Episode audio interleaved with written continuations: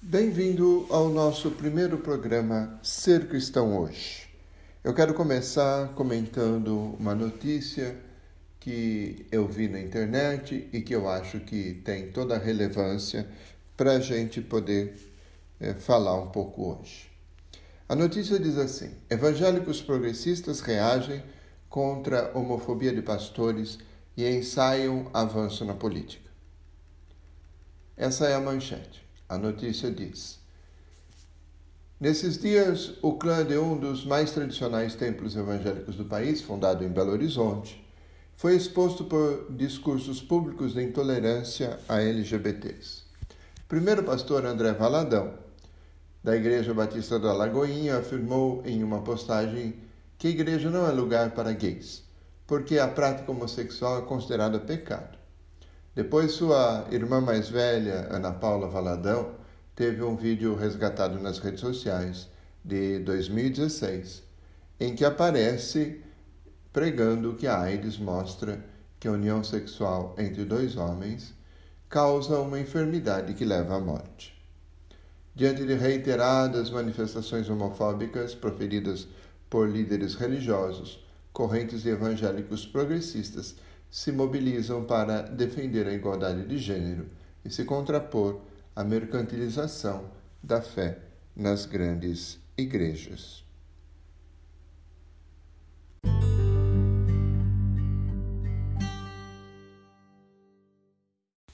Pois é, meu irmão, minha irmã, eu eu escolhi essa notícia para comentar porque parece que nós temos preconceitos mútuos. Né? Primeiro, nós católicos achamos que muitos dos evangélicos são, são pessoas ruins ou que são mal intencionados e tal. Isso é um preconceito. Achar que crente, e dizer crente já é uma generalização bem grande da situação, é que todo crente é mal intencionado, é ruim e tal. Isso é um preconceito da parte de nós católicos. Quando eu era, quando eu era pequeno, a minha avó dizia: Ah, essa coisa não é bem católica, não está bem católica. Quer dizer, essa coisa está ruim. Bom, é, do, do, lado dos nossos irmãos é, evangélicos também tem muito preconceito. Tem muita gente que acha que nós católicos nós não somos nem cristãos, que nós somos sei lá o quê. É, bom, é, idólatras, como alguns dizem. Na verdade, nem uma coisa nem outra. Né? Existem preconceitos de quem não é de igreja, né? é, que diz, olha, toda essa pessoa, esse povo da igreja, católicos, evangélicos e tudo, são tudo fundamentalistas, são tudo de, de direita. Esse também é um tipo de preconceito. Porque, olha, meu irmão, minha irmã, eu tenho visto muitos evangélicos que não são fundamentalistas, que são ecumênicos, que sabem trabalhar, que, que podem trabalhar em conjunto e que estão aí à disposição para fazer um trabalho bem feito na, na sociedade. Tenho visto também grupos católicos que não são de direita, embora nós tenhamos atualmente na Igreja Católica muita gente de direita. Mas tenho visto grupos que são de esquerda também. Então, nós temos é, gente de todos os tipos, de todas as interpretações, de todas as possibilidades de leitura da Bíblia, dentro da Igreja Católica e fora da Igreja Católica. Hoje em dia nós estamos vendo muita pessoa que está manipulando a Bíblia é, em cima de projetos políticos. Mas não quero entrar nessas questões. Eu queria, só para é, acabar o meu comentário, eu queria dizer que eu vi num, num mural, né, uma pichação andando pela rua, eu vi uma pichação e, e morri de rir dela, porque dizia assim: Jesus é 10, o problema é o fã-clube. Bom, nós somos o fã-clube de Jesus, né? nós queremos seguir Jesus. E o problema é que nós temos dado muito contra-testemunho. E isso faz com que o ateísmo seja semeado na sociedade. Então, se tem muita gente aí que hoje não é mais igreja, é porque ficou tão decepcionada comigo ou com você que acabou deixando a fé de lado. A gente precisa dar mais testemunho, ler mais o Evangelho e praticar mais. Como dizia São Francisco de Assis para os seus companheiros, é, nós devemos pregar o Evangelho a todo momento, em algumas vezes, se, se for preciso, até com palavras.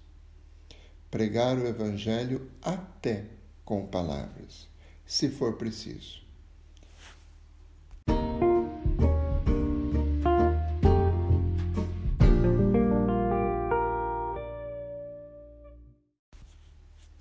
Catequese. Nesse segmento, eu quero a participação de vocês. Mande, por favor, pelas minhas redes sociais ou pela rádio, mande pelo, pelo contato que você tiver, mande, por favor, as suas dúvidas, as suas coisas, e, as, e eu vou respondendo pouco a pouco, vou dizendo o nome da pessoa que, que fez o pedido e vou esclarecendo as dúvidas do dia a dia que muita gente tem e às vezes não tem padre para perguntar. Então vamos lá. Eu, hoje eu quero começar com uma dúvida sobre o batismo. Algumas pessoas chegaram para mim e disseram assim: Padre, eu fui batizado de criança quando, porque a minha família era católica, depois fui batizado na, na igreja evangélica de adulto, porque me diziam que o batismo de criança não era válido. Agora, eu estou pensando em retornar para a Igreja Católica. É, qual dos dois batismos é válido? Bom, deixa eu te dizer uma coisa. Primeira coisa, é, se a pessoa teve intenção de batizar, se batizou em nome da Santíssima Trindade, em nome do Pai, do Filho e do Espírito Santo. Se é uma igreja séria, a igreja aceita o batismo. E a igreja diz o seguinte: o primeiro batismo é aquele que é válido. É o primeiro. Então, se você foi batizado primeiramente na Igreja Católica, esse batismo seu é válido. Se você foi batizado primeiramente na Igreja Evangélica, esse seu batismo é válido. Agora, a Igreja Católica tem algumas restrições de algumas igrejas. Porque tem igreja que não é muito séria, que às vezes só pensa em dinheiro e tal. Então a gente precisa dar uma olhada na validade do batismo, se existe um registro desse batismo, mas é o primeiro batismo que é válido.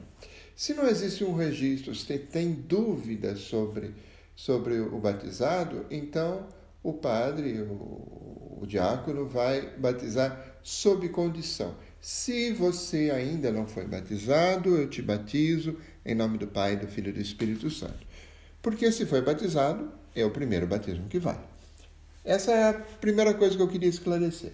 Segundo, é, tem gente que diz: ah, o batismo na Igreja Católica não vale porque é batizado é, com pouca água e eu fui batizado nas águas, no rio e tal. Queria dizer para você, meu irmão, com toda a caridade do mundo, com toda, com toda a gentileza do mundo, que não é a quantidade de água que faz o batismo. Então, se eu fui batizado no oceano, eu sou mais bem batizado do que se eu, se eu fui batizado numa piscina rasa. E se eu fui batizado numa piscina, eu sou mais bem batizado do que uh, se usar um copo d'água para mim. Não, não é, não é a água, a quantidade de água que faz o batismo, mas é a intenção e é a fé da igreja que faz o batismo. Então, isso, isso eu queria deixar bem esclarecido, tá bom? Outra coisa que eu queria deixar esclarecido é o seguinte: é que é, a Igreja Católica batiza crianças. Por quê? Você vai me dizer, ah, mas a, a criança não sabe, não tem decisão. De fato, a criança não tem decisão, especialmente se ela for bebê, ela não tem decisão nenhuma. Né? Mas a igreja confia na educação e na, na, no testemunho cristão que aquela família vai dar para essa criança. Veja bem, é, se eu tenho um filho, né, eu não vou esperar até que ele tenha 18 anos ou até que ele tenha 15 anos, não sei, para escolher a linguagem que ele vai aprender. Não. você simplesmente conversa com seu filho e ele vai aprendendo a língua que, que você fala. Então, meu irmão, minha irmã, ah, mas eu queria que ele fosse nativo do inglês. Então ele vai ter que nascer de outro pai, de outra mãe e tal, né? Bom, é, ele pode aprender uma língua depois. Mas você não pergunta para a criança, você quer aprender português? Você simplesmente começa a falar e ensina. E assim com o evangelho, né? Depois, por exemplo, você não, coloca, não, não vai perguntar para uma criança se ela quer ou não entrar na escola. Você coloca ela na escola e ela começa a aprender, começa a fazer amizades e está ali. Né? No século XIX era comum as pessoas entrarem na escola com 18 anos. Né? No século XX, a gente começou a colocar as crianças na escola com 6, 7 anos. No século XXI, a criança já nasce dentro da escola, das planilhas de computador, nos tablets, nos celulares da vida. Quer dizer, a escola está dentro de casa, nos primeiros meses, nos primeiros anos já de alfabetização. Então, meu irmão, minha irmã, é, é a mesma coisa com o batismo. Você coloca o, você batiza uma criança porque essa família tem uma, um testemunho cristão. Essa família participa da igreja. A gente confia no pai e na mãe. Mas eu acho que hoje em dia a Igreja Católica precisava desconfiar um pouco mais de vocês, pais e mães. Porque tem muita gente que só batiza por batizar e depois não ensina, não dá testemunho, não ensina a rezar. Uma criança com 7, 8 anos, que é uma vergonha, não sabe rezar porque nunca viu o pai e a mãe rezar. Entra para a catequese com, sei lá, 8, 9 anos e vai aprender o Pai Nosso Ave Maria. Que isso? É o pai e a mãe que tinha que ter, ter ensinado o Pai Nosso, Ave Maria, o Credo, a participação na igreja. Então, meu irmão, minha irmã, a catequese é para aprofundar, é para complementar, é para organizar a fé que já é vivida. Né? Mas tem muito pai e muita mãe que não, não aprendeu esse tipo de coisa. Bom, eu espero que é, vocês é, tenham entendido esses pontos que eu coloquei. É, próxima semana a gente vem com outras perguntas.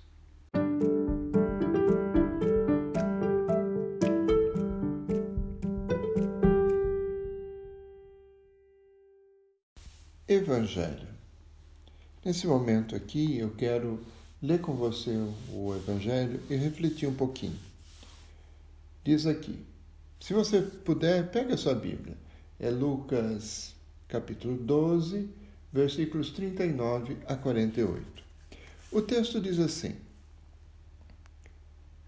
Entendam, porém, isto: se o dono da casa soubesse a que hora viria o ladrão, não permitiria que a sua casa fosse arrombada.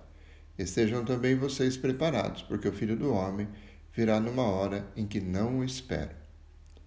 Pedro perguntou: Senhor, estás contando esta parábola para nós ou para todos? O Senhor respondeu: Quem é, pois, o administrador fiel e sensato, a quem seu senhor encarrega seus servos, para dar a sua porção de alimento no tempo devido?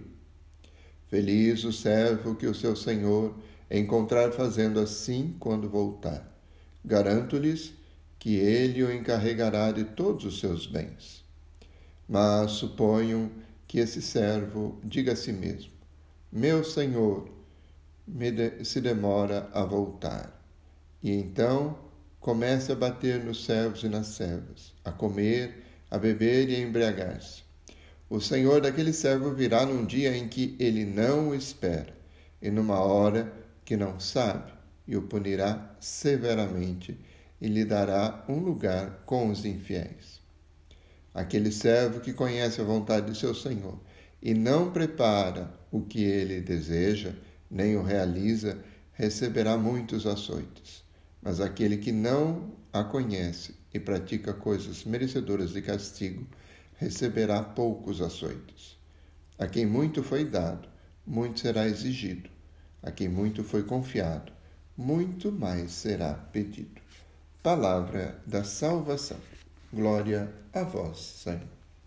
Meu irmão, minha irmã, esse é um texto bastante interessante de Lucas, em que o evangelista diz: olha, é preciso que a gente sirva bem a Deus. É preciso que a gente faça a vontade de Deus, porque nós somos servos de Deus. Então é preciso que a gente ame as pessoas né? e não escolha, por exemplo, as pessoas que nós vamos amar. É preciso que a gente ame os negros, os brancos, as mulheres, os homens, os LGBTs, os héteros, os nacionais e os internacionais, os estrangeiros que vêm para o Brasil.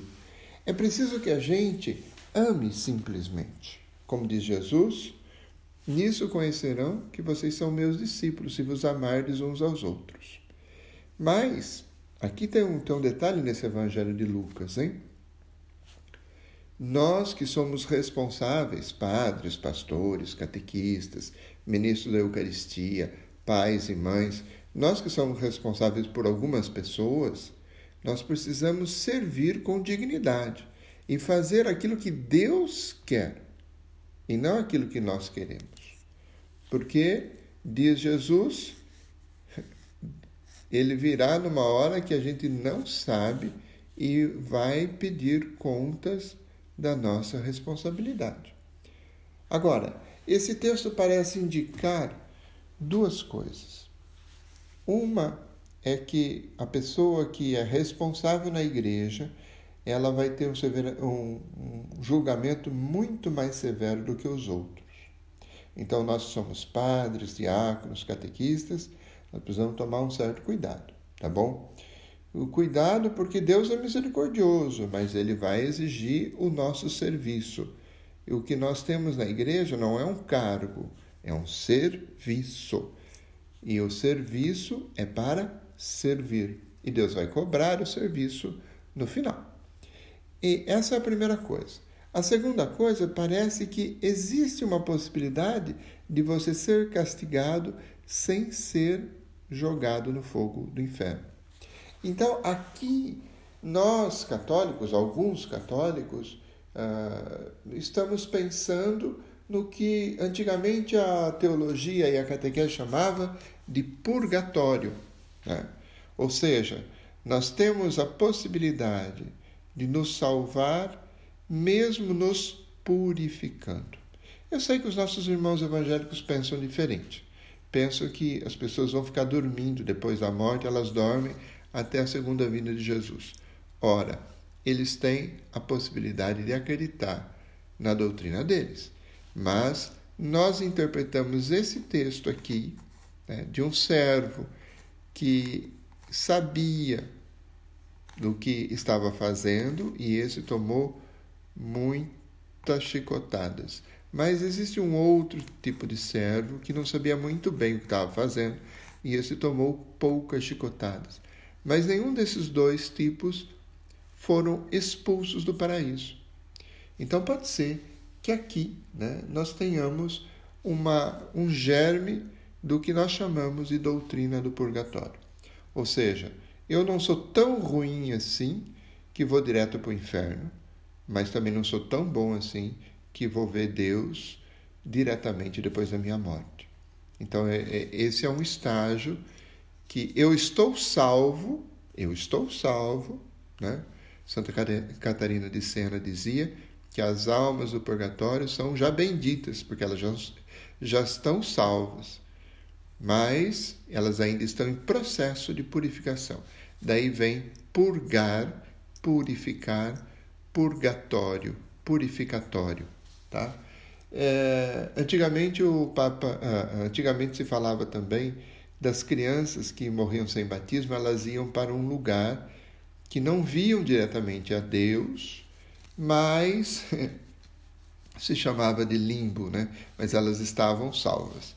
O Papa Bento XVI, graças a Deus, fechou o limbo. O limbo não era um dogma, não era uma coisa importante na igreja, era apenas uma possibilidade de pensar teologicamente a salvação das crianças sem batismo.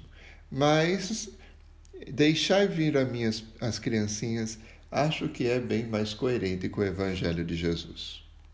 Já que nós estamos falando sobre amor, sobre responsabilidade, sobre amar todo tipo de pessoa e distribuir o amor, sobre dar testemunho da nossa fé, mas um testemunho concreto.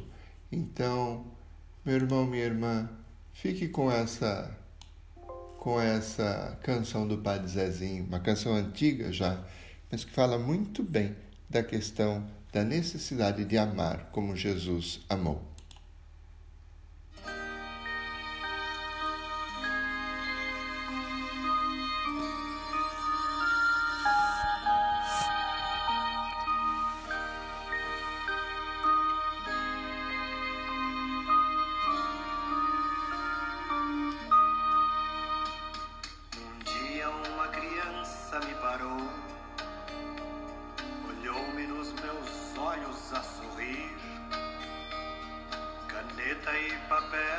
Sua mão, tarefa escolar para cumprir. E perguntou no meio de um sorriso o que é preciso para ser feliz. Amar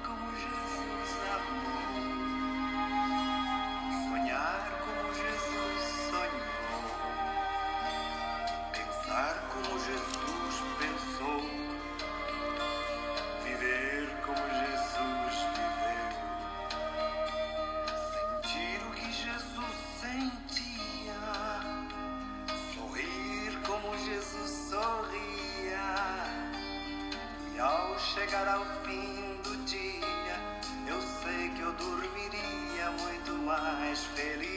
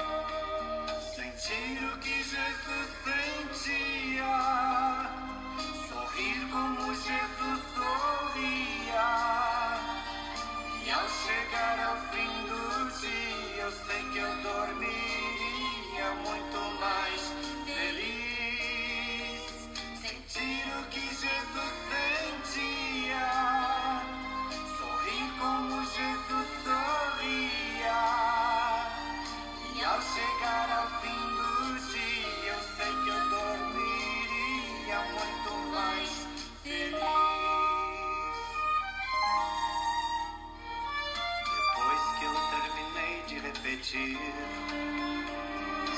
olhos não saíam do papel. Toquei no seu rostinho e a sorrir. Pedi que ao transmitir fosse fiel. E ela deu-me um